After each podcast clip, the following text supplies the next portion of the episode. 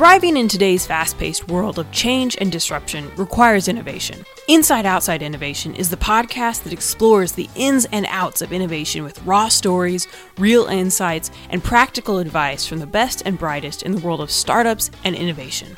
Each week, we'll bring you the latest ideas in lean startup, design thinking, corporate venture capital, and more. Now, let's get started. All right, we're back with another episode of Inside Outside Innovation. Excited to go back to an interview that we actually conducted back at the Lean Enterprise Summit in New York City a few months back. Uh, at that time, we had the opportunity to interview Amy Mungo, uh, Senior Product Manager with Capital One. And what I like about the interview you're about to hear is Amy is coming from uh, a lot of startup experience, and it provides some very real and raw uh, look into what it's like to come from a startup and jump into a corporate innovation team. And so I uh, hope that you will uh, take away some of the great uh, things that she talks about in terms of, of how important having a great leader is, um, some of the ways that uh, you, you try to take what you learn, especially around Lean Startup, and apply that to a corporation. So hope you enjoy this episode, and let's get into the interview.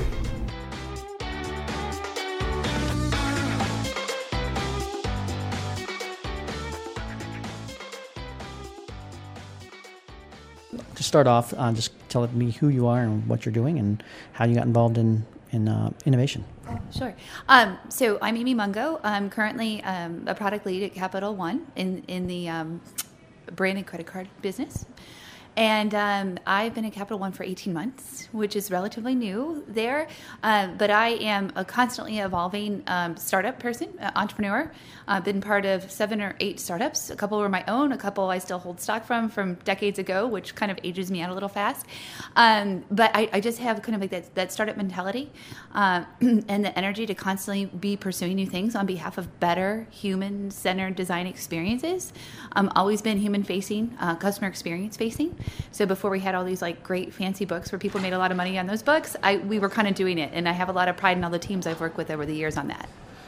Fantastic. So we're at the Lean Startup Labs, uh, the new summit series that they're having, and this one's specifically focused on corporate innovation. And so we wanted to sit down and talk to you a little bit about what's it like uh, at Capital One to take some of this Lean Startup principles, and how are you applying it in, you know, in a different environment than a startup?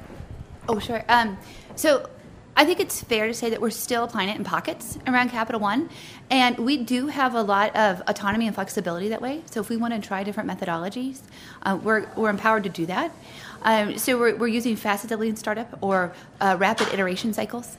Um, that's one of the ways I've been able to introduce it in a way that people kind of can can can latch onto and be excited, especially when we're with our design partners such as Scott and his teams. That makes great sense for learning about customers, but just just not learning and saying, oh, well, that's that's over.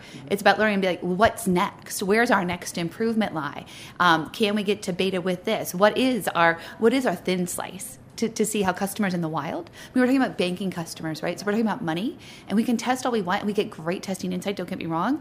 Um, but until we make that money theirs, we don't know exactly what we're after, because money is very personal.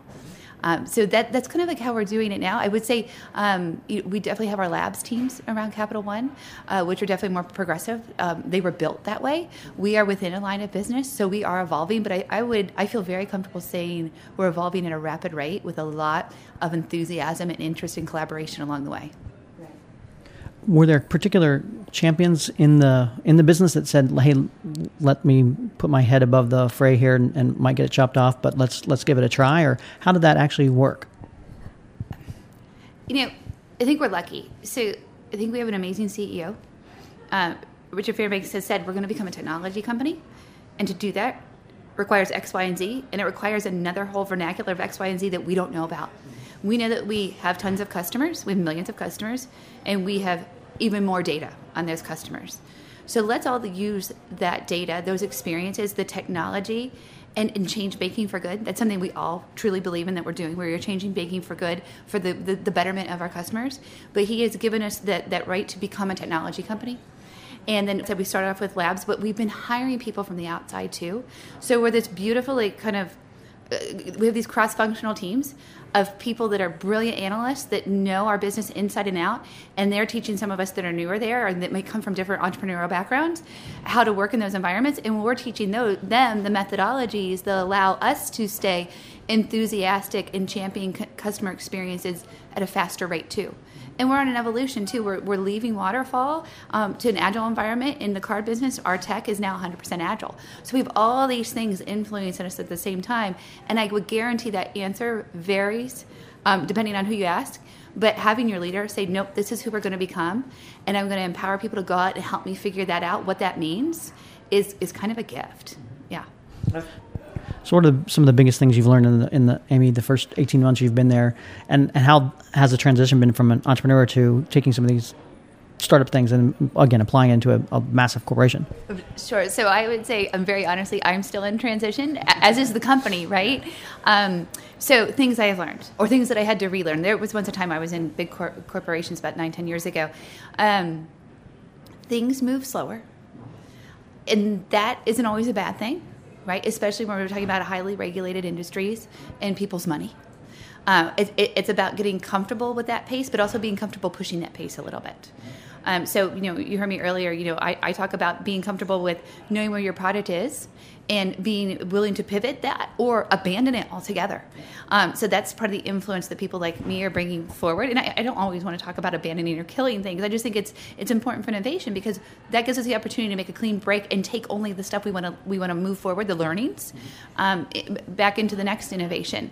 Um, but definitely just the rate at which things um, get done. And then also because we have um, an accountable executive model, um, you need to make sure that, that there's consensus at some levels and painting the right picture so our accountable executives can make decisions efficiently um, without having to be in the weeds like we are with product teams, right? So being able to communicate up and across the organization is, is very important. Um, and, I, and I'm I'm relearning that again. And it's it's fascinating from just a human dynamics study. So I'm I'm geeky enough to be fascinated by that. So how much do you think the challenges of implementing Lean or implementing some of these faster-moving startup principles is political or, or talent-driven versus other factors that kind of hinder or hold back the the process? Oh, wow, another great um, question. So we were tasked with becoming agile everywhere.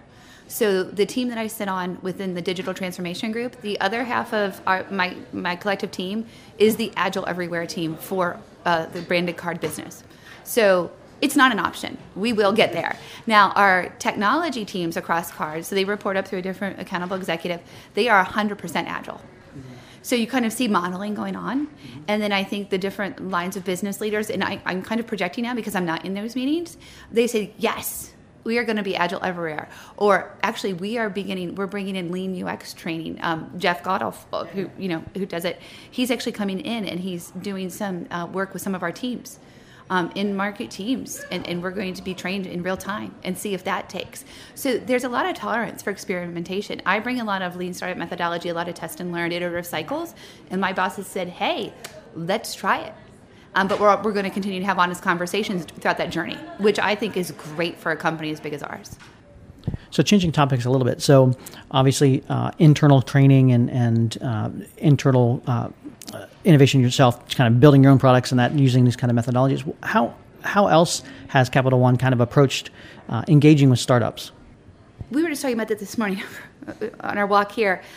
So we have um, teams that are charged with going out and being market-facing and seeing what's going on in startup communities mm-hmm. and what people we want to partner with, acquire, um, do things. But then you have you know, everyday people like myself who have their own network. And I'm going out, I'm doing some totally early stage rogue research right now about what's going on in like second and third tier environments and how we can pull insights forward. And that's not threatening to the startup, nor Capital One. And it, it's very fluid and very encouraged. So we're doing that on, on multiple levels. I mean, I wish I, I, I wish I had somebody from the that, that sort of um, startup seeking team here because they would have a, a pithier answer for you. But just to, that we're doing it with great enthusiasm and great transparency across the marketplace, which is kind of exciting.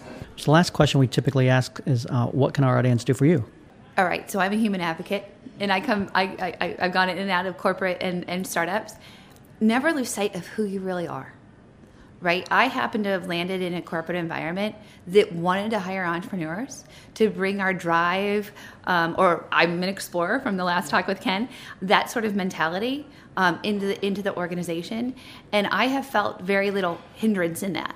I've had to have different conversations and sell people on like, hey, why I matter too. But I've never, in my twenty years of working in, in five different cities, I've never lost sight of who I am. And I think that authenticity plays through into your work. If you're a tried and true designer, if you're a tried and true analyst, if you're a tried and true explorer, be that person, but allow the different skill sets to become part of you, but never lose sight of who you are. Awesome. Amy, thanks very much for being on Inside Outside. Look forward to uh, continuing the conversation. Absolutely. Thanks. That was fun. Well, that's it for another episode of Inside Outside Innovation. Special thanks to our guests for being on the show this week. Also, we'd love to hear from you, so please do reach out and uh, talk to us on Twitter at the I O Podcast. Uh, visit us online at, at uh, inside outside dot io. And uh, if you have thirty seconds, go over to iTunes, uh, leave a review, and you can subscribe there as well. We'd love to hear from you, and until next time, go out and innovate.